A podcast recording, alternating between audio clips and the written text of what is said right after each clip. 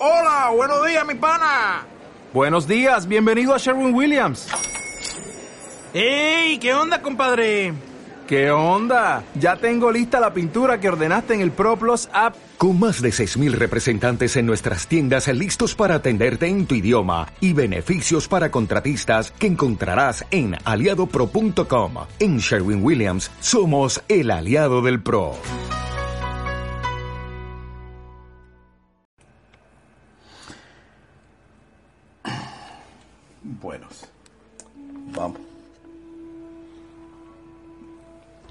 Música suave.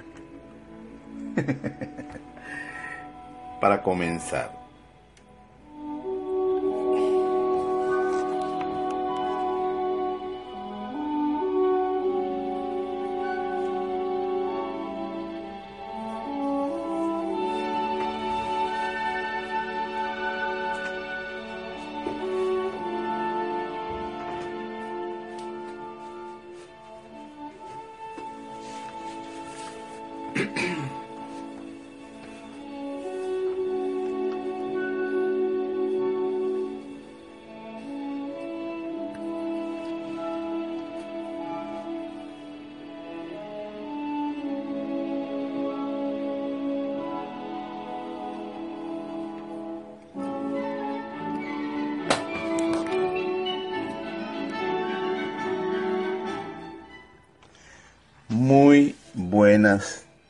Tardes, noches y días, porque todo depende de dónde esté situado usted cuando escuche este, este programa. Lo he titulado también El lado oscuro, porque generalmente hay noticias que en realidad esconden más de lo que dicen. Y entonces es bueno este divulgarlas y, y, tratarlas un poco. No voy a estar en mucha profundidad porque ya muchas las conocemos, pero sí quiero resaltarlas. Un ejemplo. Vamos a comenzar con la primera. Ustedes, yo creo que es muy difícil que un ser humano en este momento no se haya percatado de que hay un clima, hay un cambio en el clima de la Tierra. Es decir, hay más calor, hay zonas que se están inundando porque hay, digamos, más agua en el mar, también hay más lluvias, las lluvias son más torrenciales, los huracanes son más fuertes, hay bastantes terremotos. Es más, tengo una teoría, no quiero entrar en mucho detalle, pero imagínense ustedes, por millones de años la Tierra ha ido acumulando agua en las grandes montañas, usted sabe, las nieves perpetuas. Entonces, paulatinamente eso va descendiendo, digamos muy lentamente, y va volviendo al nivel del mar y se cae, que después se derrite en el mar. Imagínense ustedes las millones y millones de toneladas de agua congelada que hay en las grandes montañas. Resulta que en los últimos 30 años ha comenzado un calentamiento global que se ha acelerado en los últimos 10. Y toda esa agua está parando en los mares. Alguien ha cargado perfectamente lo que es un litro, dos litros, cinco litros, quizás un poquito más de agua y sabe lo pesado que es. Ahora imagínense millones y millones de metros cúbicos de agua cayendo al mar. Pensemos nada más en el contrapeso en las placas tectónicas que tiene la Tierra. Usted sabe que las placas eh, tectónicas donde nosotros estamos, que todo parece tierra muy firme y todo eso, pero no es verdad. Porque en algunas zonas son muy delgadas y en otras zonas son, diríamos, bastante espesas. Ahora, esa agua en el mar tiene que ser un contrapeso. Ahora, la naturaleza, ese contrapeso lo ha ido distribuyendo paulatinamente. Es decir, que no lo hace brusco como, como está ocurriendo en este momento con el deshielo. Entonces, esa es la aplicación que yo le encuentro a muchos terremotos que han subido en magnitud. Estoy hablando de los últimos 10 años. Y veremos terremotos y cataclismos que se han conocido en otros tiempos de la Tierra debido a ese cambio de contrapeso que va encima de la placa, las placas que flotan sobre el magma que está en el centro de la Tierra. Que eso no está fijo. Ustedes han visto algunos programas por ahí que saben que eso tiene un movimiento debajo de la Tierra. De la Tierra firme, vamos a decir seca. Entonces, eso es como líquido. Entonces, imaginémonos el desbalance que estamos creando los seres humanos con el calentamiento global, negado por los gobiernos. Y, y al punto, que ya lo he tocado en otras oportunidades, que son capaces de hacer declaraciones en donde la gente, evidentemente, es como que te dijeran, esa pared, tú sabes que es blanca y te dicen, esa pared es azul. Y esa es la versión oficial y te prohíben que digas lo que tú estás viendo en realidad. Bueno, tenemos un gobernador, yo digo tenemos porque es como decir, existe un gobernador en la Florida, el estado de la Florida de los Estados Unidos, que, hay, que ha, sido, ha ido más allá de lo que es la, digamos, el, esta orquesta de negación del calentamiento global. Y entonces el señor ha hecho un decreto de, en el Estado para que se prohíba la palabra cambio climático. Y entonces uno se pregunta, o este tipo es extraterrestre, o este tipo está pensando que la gente es idiota. Porque el hecho que tú prohíbas que en el, en el lenguaje oficial, hasta en las escuelas, se pronuncie la palabra cambio climático. Ni siquiera es que hay que dar explicaciones, no. Simplemente no se puede decir cambio climático. A esos extremos está llegando la humanidad, en donde, por ejemplo, hay una corriente por ahí muy poderosa que tiene mucho financiamiento. Me estoy desviando un poquito de lo que quería hablar, pero es bueno entender cómo trabaja esta gente, cómo manipulan descaradamente. Entonces, en muchas partes del mundo, de acuerdo a lo que se conoce como la ideología de género, se está prohibiendo que se, que se utilice la palabra hombre o mujer. Que no haya, que no se, eh, eliminar lo que se conoce como siempre sea como género. Para crear otras palabras, para otros, otras maneras de verlo. Entonces ya las personas no son hombres ni mujeres, sino las que ellos me imagino que inventen. Pues, esa parte, hasta ahí no he llegado, pero en esa parte de, de la prohibición de, de que se diga esto es un hombre, esto es una mujer. Y que los matrimonios tienen que ser entre un hombre y una mujer. Bueno, hasta ese extremo se está llegando a en que se prohíba lo evidente, cambiar lo que se conoce, los paradigmas de la, de la humanidad. Ahora fíjense bien esta cosa. Fíjense esto. Por ejemplo, ¿en qué aspecto de la historia nosotros los seres humanos no podemos hablar? Yo, hay gente que puede negar la existencia de Cristo, puede negar la existencia de Dios. Muchísima gente dice, Dios no existe. Y nadie le hace nada, nadie, no pasa nada. Hay gente que niega que el hombre haya ido a la luna. Yo, también, yo soy uno de ellos. Pero no pasa nada. Hay gente que niega que la Tierra es redonda. Pero, hay algo que se ha hecho ley que el que niegue, o que sí, porque simplemente le da la gana. Es decir, yo no creo en eso, que es el holocausto judío de la, de la Segunda Guerra Mundial. Y en muchos países eso significa cárcel y multa. Porque la persona tiene que repetir lo que dice, no puede cuestionar pues la versión oficial. Es decir, no existe el libre albedrío ni la libertad de expresión para que las personas digan lo que quieran decir. Pero por ahí va este tipo de prohibiciones. Es algo que cualquiera, pronto veremos cualquiera poniendo una demanda de decirle, mira, que usted está loco. Es que la gente puede usar el lenguaje que quiera. Y eso no es ofensivo, pues. Entonces, ¿qué estamos hablando? Estamos hablando de una sociedad dedicada a mentir y a tergiversar. Eso, no, eso siempre ha existido y ha estado bajo el control de los gobiernos o de las empresas privadas pues, por muchos siglos. Y ese control lo han ido perdiendo. ¿Cómo lo perdieron? Con lo que llamamos esa, esa revolución que dice, esa, esa, dice que iba a haber un cataclismo, algo, el fin de la humanidad, el fin de la tierra, en el año 2000, para los que tienen edad, ¿no?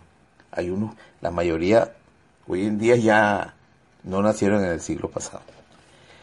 Pero muchos recordábamos, yo por lo menos empecé a escuchar 10 años antes de que las computadoras se iban a apagar, que no iban a servir, porque esto y lo otro. Y resulta que la revolución que ha venido a cambiar la humanidad, pero a pasos agigantados, se llama la evolución del conocimiento, que ahora está en manos del, de la mayoría de las personas, muy fácilmente. Un teléfono inteligente y la internet. Me recuerdo cuando estaba comenzando la internet y cuando estaba comenzando las computadoras, yo era uno de esos fanáticos que me metí en la cosa de la computadora. Y eran sumamente elementales. Les puedo decir que la primera computadora mía tenía, la primera computadora tenía 100 megabytes de memoria, de disco duro. 100. Eso, eso es prácticamente hoy en día nada. Yo me recuerdo que un megabyte, un megabyte, era un, una memoria RAM que uno, yo llegué a vender montones de ellas, que era una cosa del otro mundo, tener un memoria, un megabyte de memoria RAM. Bueno, el punto es que, sin desviarme, lo que quiero hacer énfasis es como los gobiernos y las grandes corporaciones están enfurecidos, enloquecidos, porque la información fluye de tal forma en la humanidad que ellos están perdiendo el control. Nadie cree en los grandes medios, nadie busca los grandes medios para informarse. Por las redes sociales está recibiendo más información ¿verdad? que por la el, por los medios de comunicación regular. Entonces, este es el caso de este gobernador. ¿Y a tenemos nosotros? Por ejemplo, en el caso de Venezuela, tengo eh, voy a ir tocando los que, los que voy a, mencionar, que tengo preparado aquí, para que ustedes vean cómo, cómo está la locura. Julio Borges, María Corina Machado, encabezan la agenda internacional para romper el hilo constitucional del país, que no han podido lograr ni con la violencia de la salida de Leopoldo López, ni la rechera de Enrique Capriles Radonsky, ni la guarimba de Freddy Guevara, ni el intento de golpe de Antonio Ledesma, ni con el referéndum revocatorio a destiempo y fraudulento con firma falsa. Ahora se trata de un canal humanitario. Todos son una mentira tras de otra, repetida mil veces, y a ver si alguna de esas pega, para mantener una ofensiva contra el gobierno venezolano. Ahora bien, el, el objetivo es violentar las leyes. Es decir, si el gobierno llegara en estas negociaciones que está ahorita, llegara a ceder en algo para buscar que haya unas elecciones anticipadas, que lo han estado buscando desde que llegó el presidente Maduro, primero desconociéndolo y después buscándolo, obligándolo a llamar a elecciones anticipadas de presidente, para supuestamente eh, legitimar al país primero que querían sacarlo por la fuerza, pero basado en mentiras, repiten una y otra vez, una y otra vez. Mire bien, en el año 2014, Nelson Rockefeller dijo, me voy a salir del negocio de petróleo, voy a empezar a vender todas mis propiedades. Eso lo dijo y fue una gran mentira. Pero ¿qué, qué efecto eh, ocasionó eso en el mercado petrolero? que empezó a bajar el precio de 140, empezó a bajar, a bajar, a bajar, porque dice, mire, el hombre que ha vivido toda su vida, uno de los primeros magnates de la industria petrolera, quiere salirse del negocio es porque algo sabe. ¿Y qué pasó con Venezuela? Empezó a afectarse porque el ingreso era menor. Pero es que no solamente eso era contra Venezuela, sino contra tres países que los gobiernos tienen el control de las riquezas de esas naciones. Se llama Rusia, Irán y Venezuela. Resulta que Venezuela aparentemente tiene las mayores reservas del mundo y ellos lo sabían de hace tiempo. Entonces volvemos a la parte de mentira. Se está satanizando a Venezuela, que es un país que lo tienen arruinado, pero miren cómo lo tienen arruinado. Ellos propician, propician la, los problemas económicos, financiando, por ejemplo, el bachaqueo, que es la extracción de alimentos, de medicina, de repuesto, hacia el país de Colombia. Luego ponen sanciones para evitar que el gobierno reciba, diríamos, los dólares que producen su exportación de petróleo en los Estados Unidos. Luego le prohíben a inversionistas norteamericanos que compren bonos de la deuda de Venezuela. Bueno, tratando de que, aparte de los bajos precios en el petróleo, Venezuela no pueda percibir los en dólares, en los dólares, pues. Todo este escenario, digamos, cambió un poco con una medida que tomó el presidente Maduro, que yo considero, eh, diríamos que podríamos decirlo, como un cambio en la estrategia de la guerra, en la defensa, un contraataque. Llama a la Asamblea Nacional Constituyente. Estaba la oposición en pleno apogeo como locos tratando de tumbar el gobierno por la fuerza. Y se gastaron todos los cartuchos, todo lo que tenían para tratar de impedir la asamblea, la elección de la Asamblea Nacional Constituyente. Fracasaron. Hasta el último día estuvieron resistiendo. Una semana después vino el asalto ese al cuartel, no pasó nada. Entonces ellos demostraron que la parte de la violencia fracasaron. Inmediatamente vinieron las medidas económicas para restringirle a Venezuela el ingreso de dólares. Estoy hablándole para que vean cómo una estrategia va a la otra. Entonces, por un lado, restringe la entrada de dólares a Venezuela, que ya, de, por cierto, ya había bajado bastante por el bajón del precio del dólar, que Venezuela logra ayudar a remontar un poco cuando se reúne con la OPEP y con los países no OPEP para que suba el precio. Es decir, los gobiernos exigiendo un precio más justo. No, como ellos dicen, lo que ofrece el mercado. Entonces, por eso que el precio está ahorita en 50 y pico y en 60, 66, 56 el, el precio del petróleo pero es porque los países petroleros se pusieron de acuerdo para empujar, es decir, me lo tienes que comprar a este precio y punto. Pero todas estas son medidas y contramedidas para evitar el colapso económico. Pero a todo el tiempo, la opinión pública de los medios de comunicación y los políticos venezolanos al servicio de ellos dicen eh, que porque Venezuela es un país comunista tiene arruinado el país.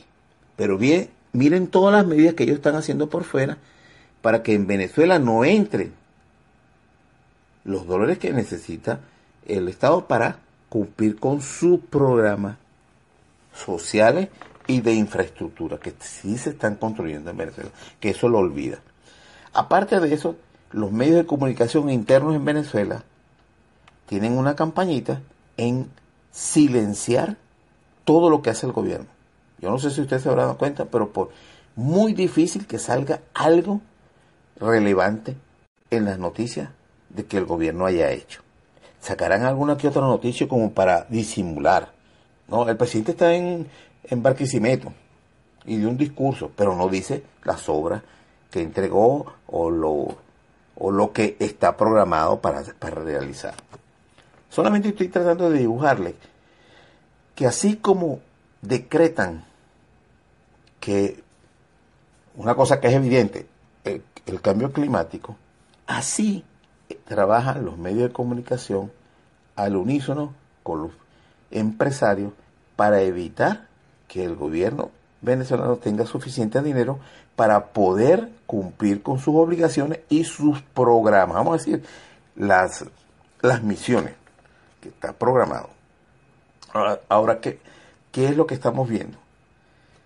viene el gobierno y hace otra medida que yo considero genial. Ya yo había planteado por mucho tiempo, hace unos dos meses y pico, que el gobierno ya tenía que hacer algo para parar la inflación. Y una de las medidas que yo había propuesto era eliminar el dinero en efectivo. La criptomoneda no va dirigido a eso, sino va dirigido a vender el petróleo en esa moneda. Eso tiene una ventaja para el inversionista, porque la criptomoneda no pasa por el control del Banco Mundial, del Fondo Monetario Internacional. Fíjense bien, cualquier cuenta que usted tenga en el mundo, al estar en un banco, toda esa, esa información está al acceso del Fondo Monetario Internacional. Ellos pueden controlar a dónde envías tu dinero, si tú lo cambias por euros, si lo cambias por dólares, si lo cambias por yuanes, todo eso ellos lo pueden, porque es un registro electrónico que está en un sistema que ellos controlan. Cuando se crea la criptomoneda, que lo acaba de anunciar el presidente, yo en particularmente pienso que ha sido un golpe genial esa idea, que surja esa idea, porque esto es una moneda que tú el que la posee se sabe cuándo la usa, pero todo está dentro de un sistema, diríamos, eh, no es secreto, sino confidencial. No se sabe quién lo tiene. Y el valor que posee esa moneda es el que le dan los usuarios. Pero en el caso de Venezuela, estaba explicando yo, tiene una connotación especial. Por ejemplo, el Bitcoin, nadie sabe quién está produciendo Bitcoin y quién puede respaldar eso. El respaldo de Bitcoin es que yo lo compro, es decir, yo le estoy dando validez y al venderlo o usar eso para comprar, el que me lo recibe le está dando validez. Pero cuando se trata de un Estado que dice yo voy a poner esta criptomoneda y voy a respaldarlo con las riquezas del país, es otra cosa. Esto cambia totalmente la regla del juego. Porque las naciones que compren esa moneda y que quieran, eh, las naciones, perdón, los inversionistas que quieran comprar esa moneda para comprar petróleo, para comercializar con el petróleo, va a llegar un momento en que no van a poder saber quién tiene esa moneda y quién se está beneficiando por pues, la compra y la venta del petróleo. Estuve investigando en el día de anoche y hoy, porque existe una especie de minería, así le llaman, son unas computadoras que trabajan como el servidores para ese tipo de moneda, en donde las transacciones tienen que pasar por allí, pues. Esa es el, digamos, la forma en que son como servidores para esas monedas. Y estuvo explicando el muchacho anoche eh, del presidente, la explicación que daba es que cada, en cada transacción el que tiene esa, esos servidores gana una pequeña comisión. Y eso le genera a él, digamos, divisa, pues en ese tipo, una en criptomoneda lo que él gana. Si lo que acaba de proponer Venezuela tiene éxito, esto es, bueno, eh, hay que poner todos los misiles en alerta, porque esto es, como se dice, zafarse definitivamente de la camisa de fuerza que significa entrar en la red de la del Banco Mundial, el Fondo Monetario Internacional. Y uno de los países, otro de los países que está, digamos, en esta práctica, en esta idea, se llama China con el yuan. Y también escuché, pero no como criptomoneda, sino que está, hay una moneda, los rusos están idearon una moneda que está en el rublo en oro.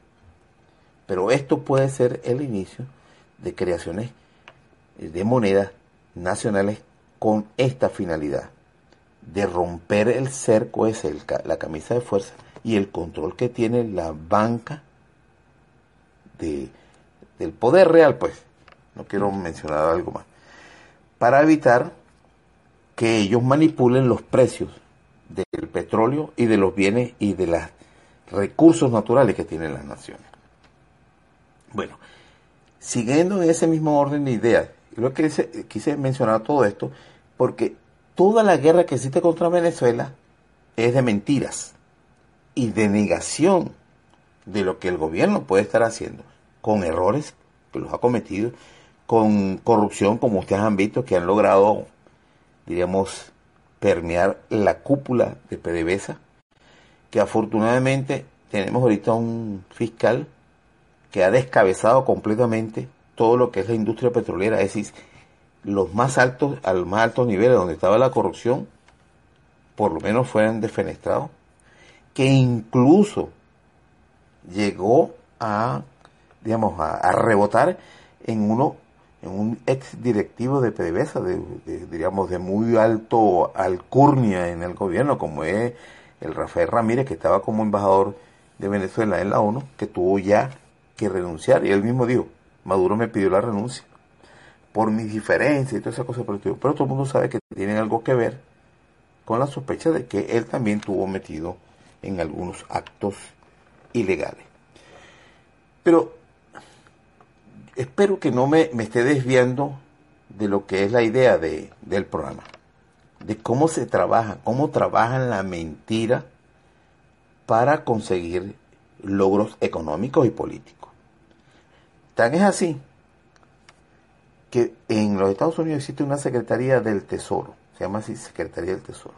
Y todas las sanciones que ustedes han visto económicas, que hay contra naciones, contra empresas y contra individuos, salen de esa Secretaría.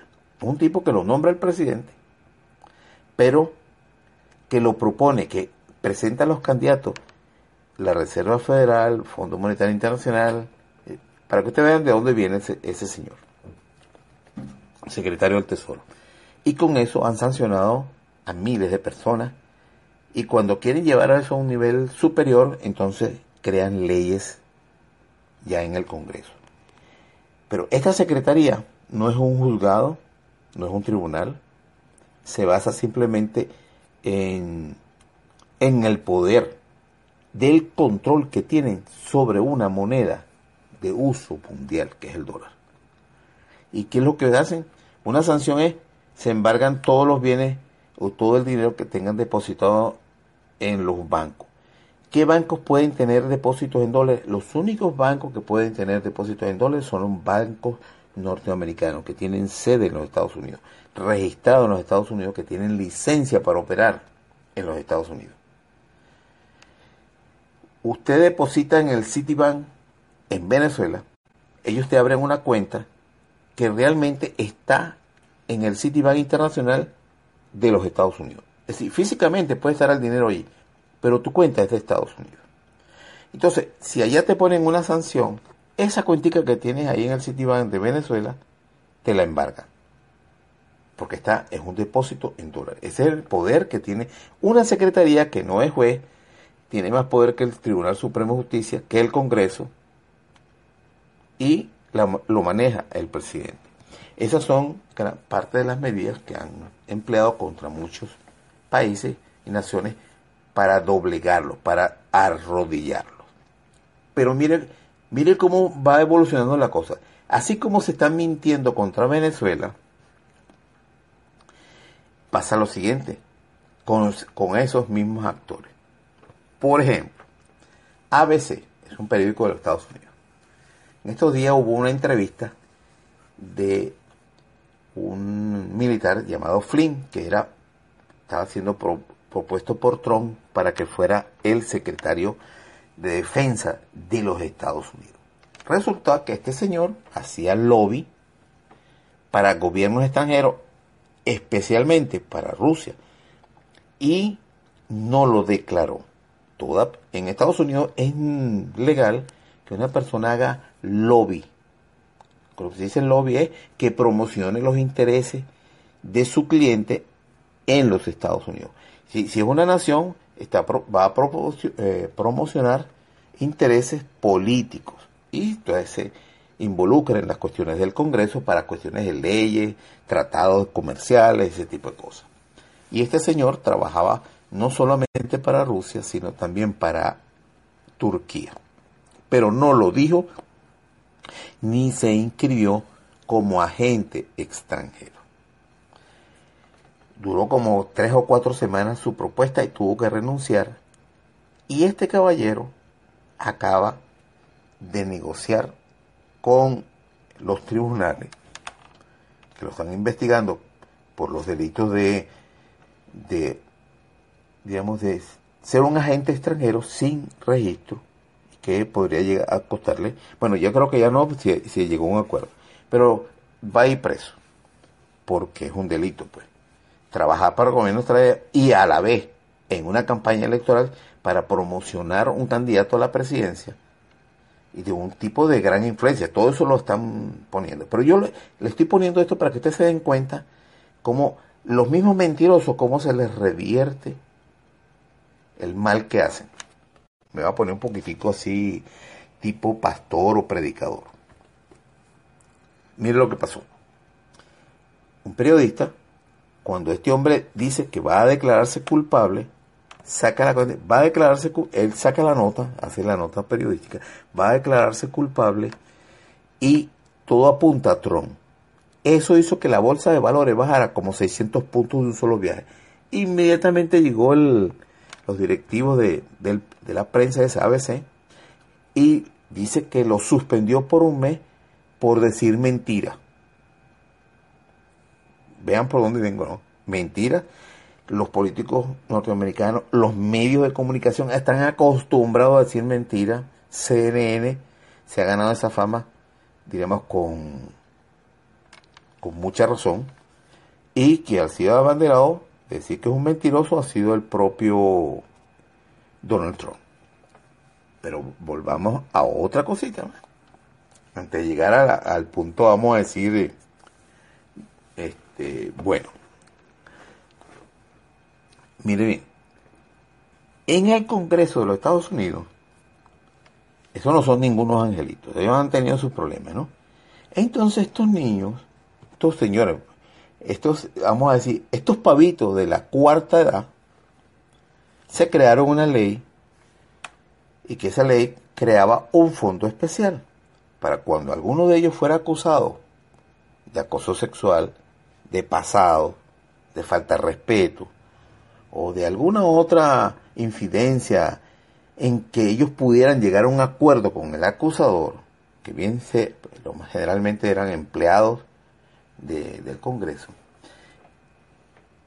ese Congreso que es, diríamos, de, del Estado, del país, ese, ese fondo podía ser utilizado para llegar a un acuerdo con las personas. Es decir, uno de estos vagabundos, yo digo al que el vagabundo que comete cosas mal hechas, ¿no? Ese vagabundo se pone, por ejemplo, a, toquetear, por ejemplo, mujeres indebidamente. Esa mujer va y lo denuncia al presidente de la Cámara. Y le, al primer mes le dicen a ella que se tiene que calmar, que se ponga ahí la denuncia y que venga dentro de un mes. Al mes siguiente hablan con ella y entonces le tienen que decir, tratan de convencerla de que, que si está segura, que vamos a hacer la investigación, pero no el primer mes, sino el segundo mes. Al tercer mes, le dicen, tienes que volver, ¿no? tienen un periodo como para que la persona se calme. Al tercer mes, si logran llegar a un acuerdo con ella, le dan dinero del gobierno para tapar la vagabundería de, un, de una persona. Y eso ha causado mucha indignación cuando descubrieron eso.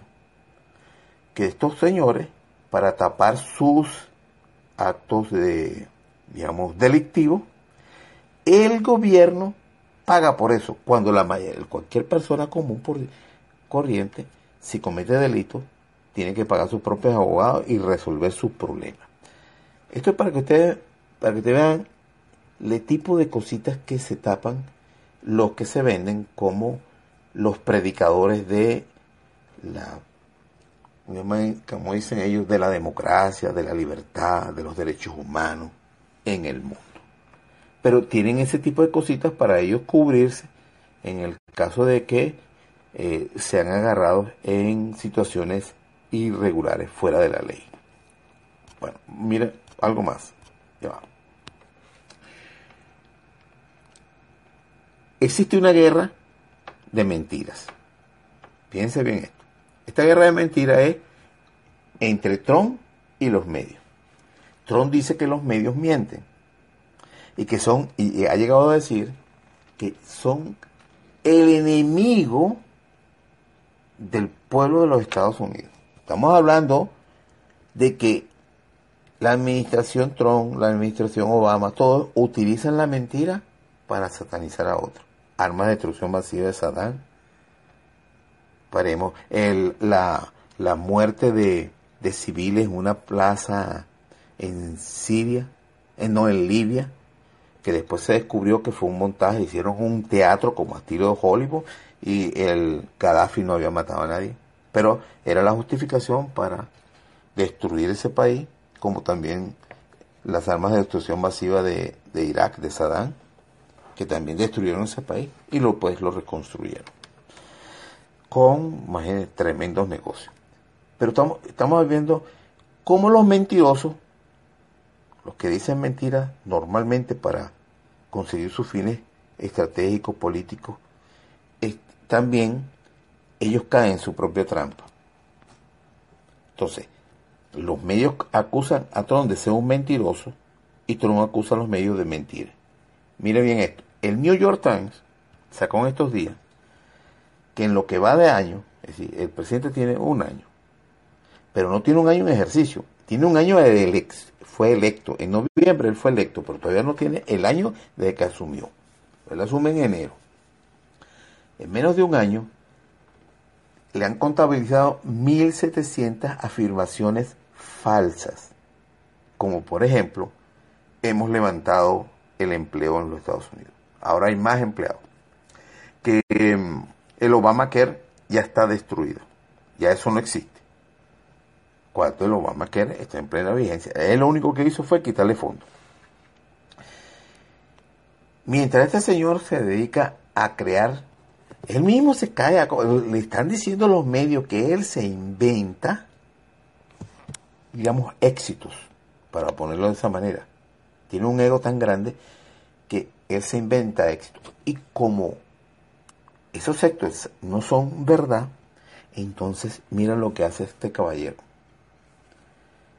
elimina las protecciones de los, lo que llaman los Greenmen, que eran los muchachos que llegaron muy jovencitos, 860 mil muchachos, han quedado al desamparo.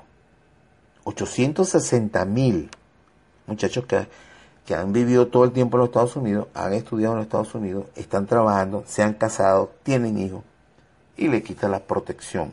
No tienen derecho a tener derecho al estudio gratuito, no tiene derecho a trabajar, esa protección es lo que tiene. Entonces, ha arremetido también contra los centroamericanos, los haitianos, quitándole toda esa protección. Y acabó, el juez le acaba de aprobar ahorita una sanción de no permitir inmigración de los países árabes.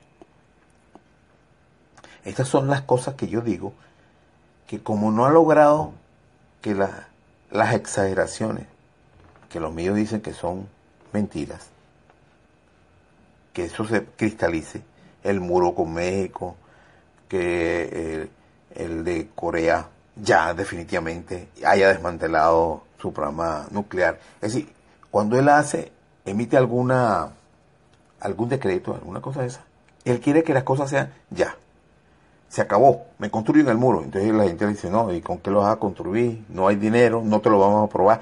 En este momento está a cuatro días de que cierren el gobierno federal porque todavía no le han aprobado el nuevo presupuesto para el año que viene. Como tampoco le han aprobado el recorte de impuestos para las grandes corporaciones, que ya pagan poquito. Y porque están diciendo los mismos, muchos empresarios están diciéndole que si pagan menos impuestos, el gobierno va a tener que recurrir a la deuda para poder cubrir sus gastos. entonces ellos dicen que al haber más negocio en las empresas, se va a compensar porque ellos van a cobrar más impuestos normales, pero le van a cobrar a los trabajadores, que eso sí pagan impuestos y no tienen descuento como lo tienen las corporaciones. Estas son las, em, las personas que están dirigiendo el mundo. pensémoslo bien. Que tienen, por un lado, están satanizando ciertos países específicamente porque no le han podido poner la mano a los recursos naturales de esa nación, Rusia, Irán y Venezuela. Son clave. En, casi todas las demás naciones, ellos tienen el control de los recursos naturales. la, la, tendencia de los gobiernos mundiales consiste en que el Estado simplemente debe cumplir funciones de policía. Miren lo que está pasando en México, que al ejército le dieron funciones de policía. Ya el ejército puede cumplir esas funciones. Esto no es nada nuevo. Cuando cae la Unión Soviética, Estados Unidos dijo que los ejércitos de Latinoamérica se tenían que transformar en guardias nacionales, policías con uniforme militar, pero policías al fin. Que ya los ejércitos no hacían falta. Es decir, los tanques de guerra, los aviones de guerra, los buques de guerra, nada de eso era hacía falta. Porque la, la guerra que venía era la guerra contra el narcotráfico. Imagínense ustedes.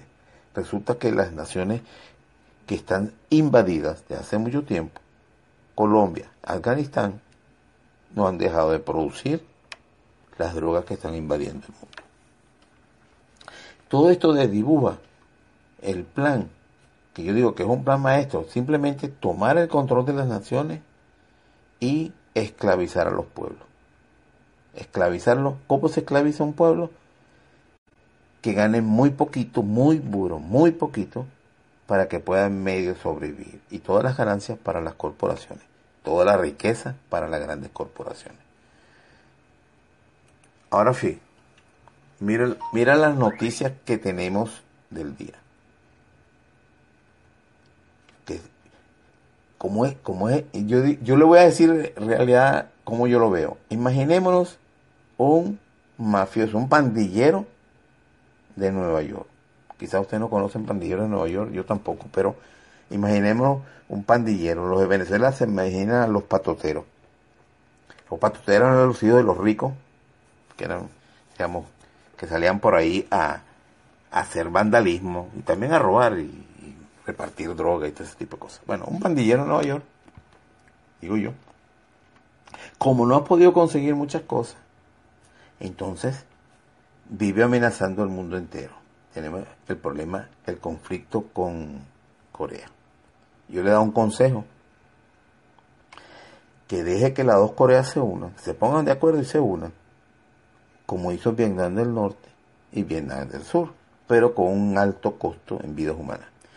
Ahorita los Estados Unidos son súper amigos de los vietnamitas. Y los ricos de los Estados Unidos, los ricos, los que tienen el poder, los que son los dueños de Estados Unidos, tienen, fabrican sus cosas en China y en Vietnam. Entonces, ¿para qué necesidad de esa guerra ahí con Corea pero hay un problema, que ese señor de Corea crea una tensión tan grande que ha logrado vender en Japón, ha logrado vender en Arabia Saudita grandes cantidades de armas. Y como se hizo muy amigo de, del de, jefe chino, le vendió como 350 mil millones sí, 350 mil millones de dólares en aviones Boeing, que China necesitaba, que quería comprar. Todo es negocio. Pero con China tiene un trato especial. El resto, trato especial por una simple razón. En China se fabrican todos los productos que las grandes corporaciones venden para el mundo, pero hechos en China.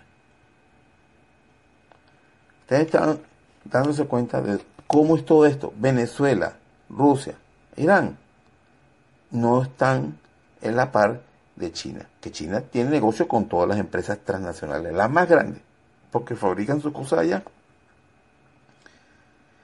Ahí está. Cuando hablan de comunismo, al sur de la Florida y en los Estados Unidos, es Venezuela y Cuba. Pero no, miran hacia atrás, no miran China, no miran Vietnam, que están ahí. Y Corea del Norte tiene problemas es porque sirve como el espantapájaro para poder vender y seguir posesionado del Japón y de Corea del Sur. Ahora, para finalizar, tengo tres noticias que yo digo son perturbadoras, pues es por eso que le digo que todo tiene que ver, va, sigue el mismo, el mismo ritmo, es decir, crear conflictos a tal, a tal nivel en donde todo el mundo esté aterrorizado y ceda al chantaje de la guerra. Y de la guerra que está ahorita, que vale la amenaza de la guerra ahorita, el exterminio. Lo vimos en Irak, lo vimos en Libia, lo vimos en, en Siria. Esas naciones, por ejemplo Libia y Siria, prácticamente hay que reconstruirla completamente. Bueno, mira la noticia.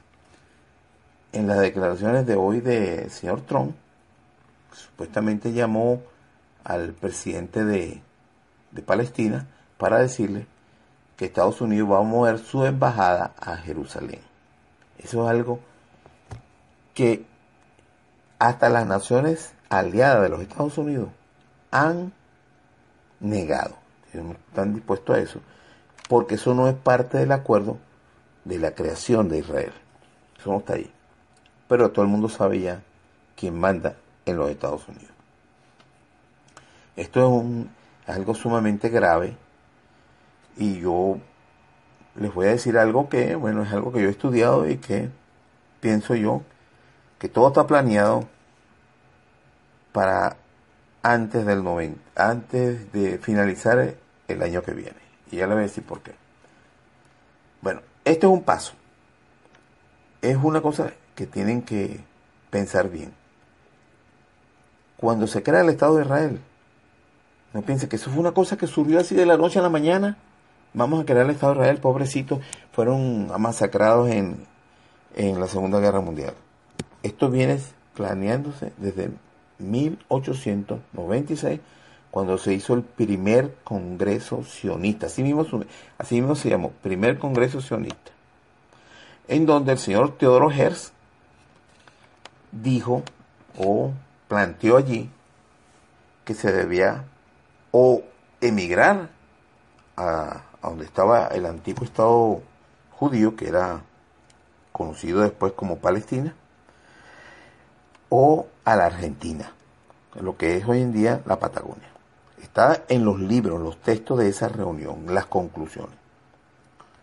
A partir de allí comenzó una, una especie de campaña para lograr que los judíos se posesionaran de Palestina. Estamos hablando de 1896. Teodoro Herz se entrevistó con el Kaiser alemán. Él era alemán. El Kaiser alemán le dijo, yo no te puedo ayudar en eso. Porque eso está en, digamos, en control del Imperio Otomano y el Imperio Otomano es aliado, amigo de Alemania. Entonces yo no te puedo ayudar a que tú regreses allí y tomes posesión de Palestina. Porque eso está en manos, ahí hay gente habitada, entonces Él le, hizo unos argumentos así y no aceptó el Kaiser alemán. Después se dirigió al Papa, eh, creo que fue Pío XII, no fue Pío XII, Juan, ah, bueno, ahorita no me acuerdo, un Papa a pedirle ayuda a la iglesia para que su influencia le permitiera regresar. Hay un escrito especial sobre eso, de la entrevista que no le escribió el Papa, la escribió el mismo Teodoro Herz, donde dice, como no le besé la mano al Papa, ya la reunión comenzó, porque es una tradición que tiene la Iglesia Católica que besar el anillo. aquel que se entrevista con él, como un acto de sumisión. El caso está que él dice, él no lo besó, y ya el, ya el Papa le sintió cierta malestar. A la final el Papa le dijo, bueno, ustedes, no han, ustedes han negado a Cristo, lo han combatido, y no solamente eso, sino que este, lo menosprecian, dicen que no existió. Como ustedes, yo te voy a ayudar a ustedes a que tomen posesión de la Tierra Santa, que para nosotros también es santa.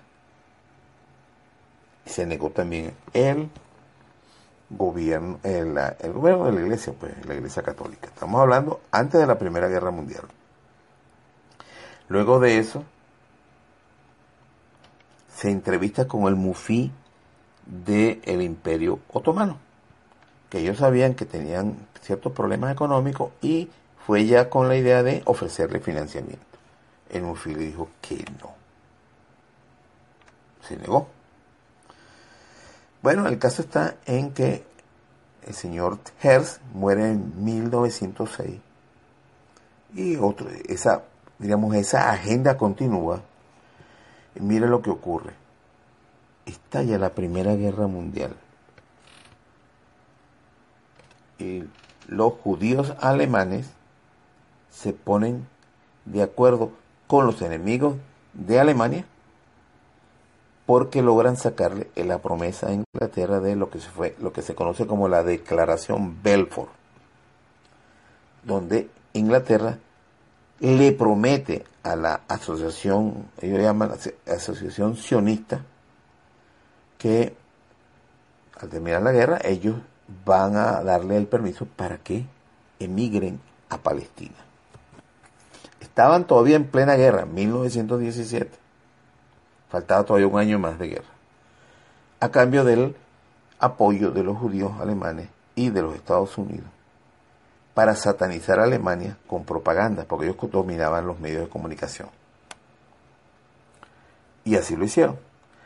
El que recibe esa declaración Belfort es un banquero de la casa Rothschild, el mismo que financió a Carlos Marx para que escribiera el manifiesto comunista en su casa en Inglaterra. Le paga, lo, lo atiende en su casa.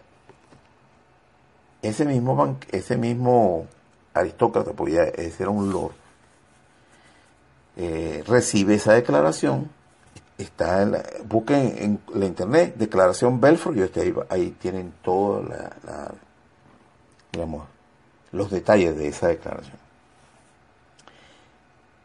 Luego de eso, comienza la satanización, entra Estados Unidos en la guerra, pierde Alemania, y cuando los alemanes se están sentando a firmar el armisticio en Francia, ven que los judíos alemanes, los dueños de los periódicos, de los periódicos de la izquierda, los dueños de los, banqueros judíos alemanes, sentados del lado del enemigo, descubrieron que los alemanes judíos los habían traicionado, habían trabajado con el enemigo, al punto en que unos meses antes de finalizar la guerra, sindicatos manejados por comunistas crearon grandes desórdenes dentro de Alemania que también impidió que Alemania pudiera, digamos, tener un regular envío de suministro a sus tropas que peleaban contra los aliados. Primera Guerra Mundial no existía el nazismo. Pero de ahí surge ese animarversión exacerbada hacia el judío alemán. Que además de que era judío alemán, era partidario del comunismo. 1917, fíjense bien, el mismo día o la misma fecha aproximada, aproximada que están entregando la declaración Belfort, el Wall Street los banqueros del Wall Street estaban entregándole dinero, financiamiento a Trotsky y a Lenin para que crearan el primer Estado comunista en Rusia. Estos son hechos históricos. Alemania pierde la guerra y bueno, ya sabemos la otra parte. La parte del holocausto, hay evidencias diarios donde habla de que ya en la Primera Guerra Mundial los judíos eh, hablaban de 6 millones de personas que estaban siendo asesinadas en, en Rusia. Los alemanes no estaban en Rusia. Pero están en los medios. Eso es como una, una cifra cabalística, pues, que se emplea para eso. ¿Por qué hago todo este recuento? Porque el Estado de Israel se crea por la fuerza, por las armas, con el, el apoyo de las naciones que triunfaron eh, contra Alemania en la Primera Guerra Mundial y en la Segunda Guerra Mundial. Son los mismos aliados. Pero fíjense esta cosa, ¿no? El territorio que tiene Israel cuando le dan ese el poder para crearse no es el que era que ellos tenían en el primer gobierno, vamos a decir, el primer estado y ellos han tratado de desestabilizar toda la zona. Y ustedes han visto cómo le ha ido quitando territorio a Jordania. Dicen que uno de los países que va, tiene que desaparecer es este, el Líbano y parte de Siria. Y eso lo dijeron ellos no hace mucho, cuando estaban pensando que ya iban a derrocar a, Bashar al-Assad, que ese estado iba a, iba a ser desarticulado, iba a ser convertido. Todavía está en, veremos, ¿no? En tres, cuatro partes. El motivo de esa guerra es motivo que no lo voy a tocar aquí, en Siria. Pero gran parte tiene que ver con la estrategia de eliminar los enemigos de Israel. ¿Cuándo comienza ese plan de eliminar los enemigos de Israel? Cuando bajan las torres de Nueva York. Es como el inicio. Los primeros que fueron culpados fueron las naciones árabes. Fíjense bien, todos, todos los terroristas eran de nacionalidad de Arabia Saudita. Y el país que destruyeron fue Afganistán, Irak. Y no tocaron para nada a Arabia Saudita. Pero todos eran de nacionalidad, de nacionalidad Arabia Saudita. Se conoció que Bin Laden, hermanos de Bin Laden, eran socios del presidente Bush, del padre, en una, en una compañía petrolera. Eso son, eso está en la internet, eso no es, digamos, oficial, se puede conseguir, todo el mundo lo puede ver. Pero yo quiero llegar al punto por qué todo este, esta, este afán de amenazar a todo el mundo con el chantaje de la guerra y con las mentiras.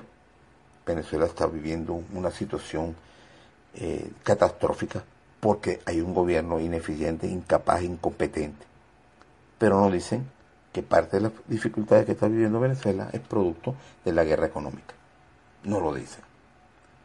Y que existe la guerra, pero esa la niegan. Por eso que estoy tratando para que vean cómo se utiliza la mentira para satanizar, que no es una cosa que la gente tiene que verlo solamente en un contexto de Venezuela. Ah, sí, dijeron una mentira que en Venezuela se hacen cola.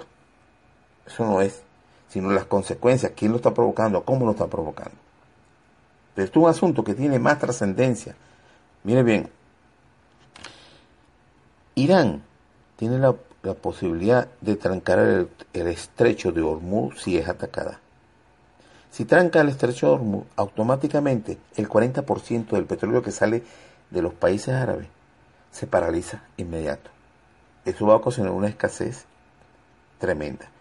¿Quién puede garantizar a Occidente, como lo hizo en la Primera Guerra Mundial, en la Segunda Guerra Mundial, el petróleo de Venezuela? De Venezuela salió el petróleo para los aliados en la Primera Guerra y en la Segunda Guerra.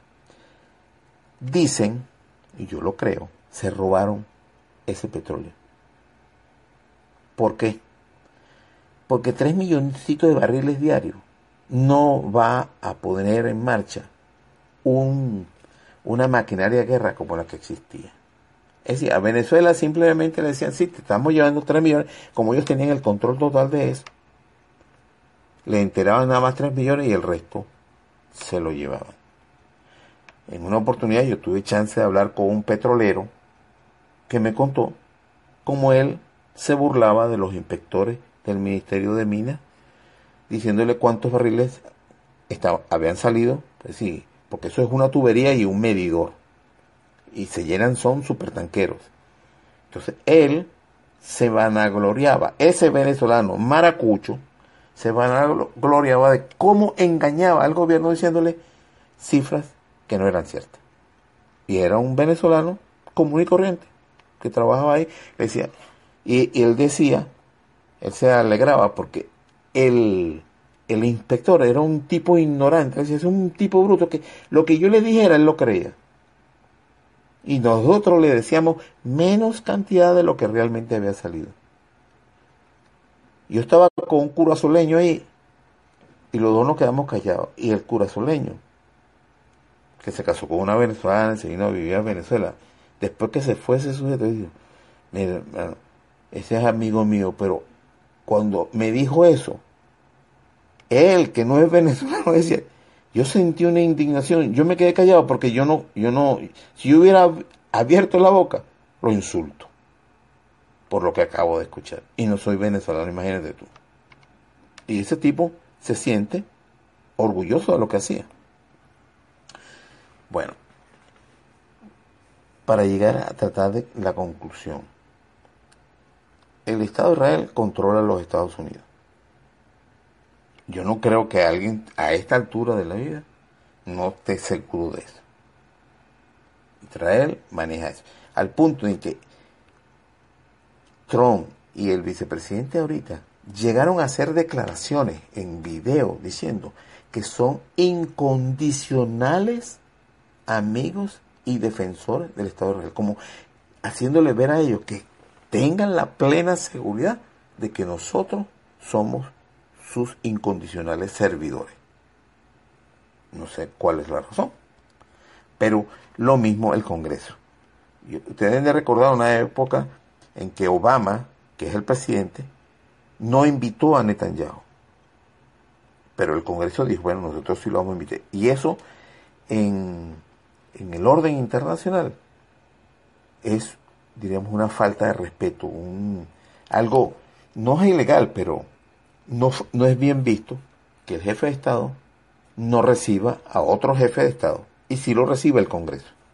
Bueno, cuando ese señor entró al Congreso, todos de pie ovacionaron como que estaba entrando el emperador romano, un tipo de una, digamos, de un poder y un, bueno, todos alegría, pero una, una alegría, se les notaba la euforia. Parece que hubiera entrado Jesucristo, una cosa así, pues, para, eh, a una iglesia de, de, cristianos. Mire lo que hay. El Estado de Israel y, y toda esta guerra que ha habido después del año 2000, mi opinión, es para destruir cualquier resistencia musulmana. ¿Por qué? Ellos van a destruir esa mezquita que está encima de lo que es del antiguo templo de Salomón. Porque ya ellos tienen todo listo, de hace muchos años. Pueden buscar la construcción del nuevo templo de Salomón. Tienen que derribar esa, mezquita para reconstruir el templo de Salomón, el tercer templo.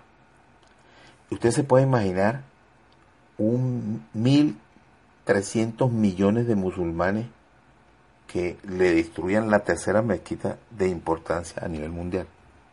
Tienen, por eso es que la estrategia de dominar todo el mundo árabe, destruirlo, volverlo añicos, al punto de que hasta Arabia Saudita, antes de perder el, el reinado que tienen allí, se ha vuelto incondicional de Israel. Que es Arabia Saudita quien ha financiado la guerra contra Siria y contra Yemen al punto que ahorita Arabia Saudita ha tenido que acudir al Fondo Monetario Internacional para recibir compensación, préstamos, para poder cubrir el déficit fiscal enorme que tiene. Arabia Saudita, que es un país de 40 millones de habitantes y produce 8 millones de barriles diarios como mínimo. Para que ustedes se una idea de lo que, lo que le ocasionó él convertirse en un, no un aliado, en un sirviente, porque para los judíos amos y esclavos. No existen dos categorías más que esas categorías. O eres judío, que eres de los amos, o eres esclavo. Eso está en el Viejo Testamento. Así es que ellos quieren que la humanidad sea considerada. Bueno, si llegan a, primero, pasar la embajada de, de Estados Unidos a la capital, ya es una gran provocación. Y después, el derribo. Ahora, ¿por qué es clave el año que viene? Porque cuando vino Jesucristo, 70 años después, le pronosticó que sería destruida Jerusalén. Y así fue, los romanos llegaron, agarraron a todos los judíos y los esparcieron por todos lados. Y destruyeron el templo de Salomón. Desde que se creó el Estado de Israel, en 1948, el año que viene son 70 años. Y por eso vemos tanto apuro, tanto deseo de destruir cualquier cosa que se resista. Y el presidente eh, Hugo Rafael Chávez Fría, en una oportunidad hizo unas declaraciones, diríamos que bien exacerbadas, donde maldijo al Estado de Israel como 40 mil veces. Y eso los judíos no lo perdonan. Bueno, para finalizar, este, una noticia que yo considero buena y mala, está el nombramiento de Samuel eh, Moncada como embajador de Venezuela en la ONU.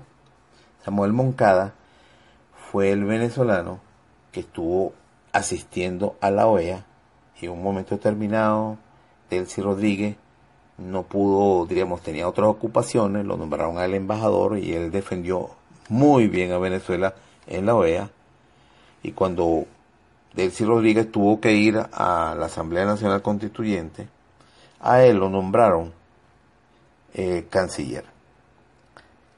Ya tenía como dos meses como canciller, llegaron los, digamos, los presidentes, expresidentes de Latinoamérica, la cuerda delincuente es eso que hay por ahí. Pastrana, em, Fox, creo que, sí, el, el, de España, Suárez, eh, o uno de Ecuador, no me recuerdo ahorita el nombre, bueno, fueron varios. Ellos estaban acostumbrados a ir a Venezuela y ahí nos insultaban a los venezolanos. Nos decían qué es lo que debíamos hacer y que el gobierno no servía para nada. Participaban en política. Y eso es una cosa inconcebible, que eso se lo haya, lo haya permitido Hugo Rafael Chávez Frías y Nicolás Maduro. Pero este señor, siendo canciller, sin consultar con el presidente, declaró persona no grata a todos esos expresidentes. Lo que indica que ya no pueden volver más a Venezuela. Y fue destituido por eso y lo mandaron otra vez para la OEA lo destituyó Nicolás Maduro Moro, cuando debió haberlo premiado, porque tuvo más valor que él. Entonces, ya esos expresidentes no pueden entrar más por el resto de su vida a Venezuela. Ya podrán echar vaina por otro lado. Pero tienen eso en diplomacia internacional, tienen esa, esa marca. Fueron expulsados de una nación. Todos los embajadores que son eh, digamos, catalogados como personas no gratas. Muchachos, eso es un tremendo handicap, porque hay muchos gobiernos que pueden negarse, no, usted fue declarado persona no grata, no, pues no lo aceptamos como embajadores en nuestro país. Solamente Colombia, esto sí lo hizo Colombia. Cuando expulsaron a William Branfield, lo llevaron para embajador de Colombia y allá lo recibieron con un brazo alto.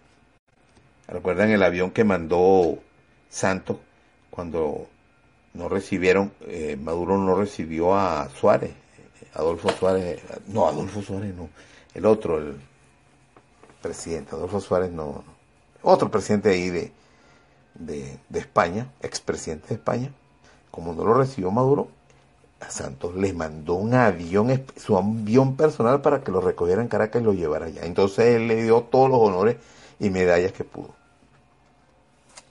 Bueno, esa es la política internacional que quería hacer este pequeño recuento para que tengamos una idea de que los mentirosos son los que tienen una guerra económica contra Venezuela. Y tenemos y tienen en Venezuela gente que lo apoya, como Julio Borges, María Corina Machado, de los más relevantes, Enrique Capriles Radonsky, este, el mismo Ramos Ayú, que ese, ese es como, ese, ese está agazapadito, porque ese aspira a convertirse en la alternativa, diríamos, menos violenta de la oposición. Y ha logrado algo con eso. Pero el caso está en que en Venezuela es inconcebible que hayan venezolanos, venezolanos, aliados con gobiernos extranjeros para sancionar a su país y después salen a decir que Venezuela es una porquería de país que no puede funcionar cuando ellos están pidiendo sanciones económicas y se ponen a esperar que Venezuela, incluso hay declaraciones de Julio Borges que cuando ahorita acaba de pagar Maduro 3 mil millones de dólares de intereses y de, y de vencimiento de deuda, y digo, ¿cómo era posible que, que este señor pagara eso en vez de comprar medicina y declararse en default y pedirle ayuda humanitaria? Están locos por entregar a Venezuela. Entregarla simplemente. Cuando el Fondo Monetario Internacional entra a un país es para privatizar todo. Privatizar todo. Y cuando privatizan todo, lo que te dan por lo que privatizan no te alcanza para pagar la deuda. Y eso es lo que quieren estos políticos. Y siguen libres y sin vacuna en Venezuela. Bueno, que pasen muy buenas tardes. Yo los invito a que se una al canal Venezuela Heroica en Celo, en la plataforma Celo, y allí pueden comentar, hablar sobre lo que ustedes consideran, pues, y nosotros lo retransmitimos, bueno, pues especialmente yo lo hago por Abajo Cadenas Radio, los diálogos que tenemos por Venezuela Heroica. Este programa que yo hice lo hice yo solo porque tiene que ver un poco con algo que tenía recopilado y planteado para comunicárselo con ustedes. Gracias por los comentarios que han hecho en el chat. Los voy a tomar, los voy a leer con más detenimiento. Como digo, se pueden comunicar conmigo por aquí, por, por Facebook. Yo estoy dispuesto a responder cualquier cosa, cualquier planteamiento que ustedes tengan. Me gustaría conocer sus opiniones también. Yo no usaba Facebook. Yo tengo dos grupos en Yahoo de hace más de 20 años, en donde intercambiábamos, digamos, por escrito, por email, información. Tanto, poco a poco hemos ido emigrando hacia esto. Estuve experimentando con una radio online, pero se requiere mucha inversión, se requiere mucho tiempo y mucha más gente que colabore en eso. Entonces, por ahora seguiré con este sistema hasta que, bueno, eso es una meta, una radio de realidad real, donde haya mucha gente involucrada y que podamos compartir eh, los conocimientos, las opiniones que tenemos todos nosotros. Recuerden que los grandes medios ya no tienen el control de la información y no se lo podemos permitir que lo vuelvan a tener. Que pasen muy buenas noches a todos y gracias por seguirme.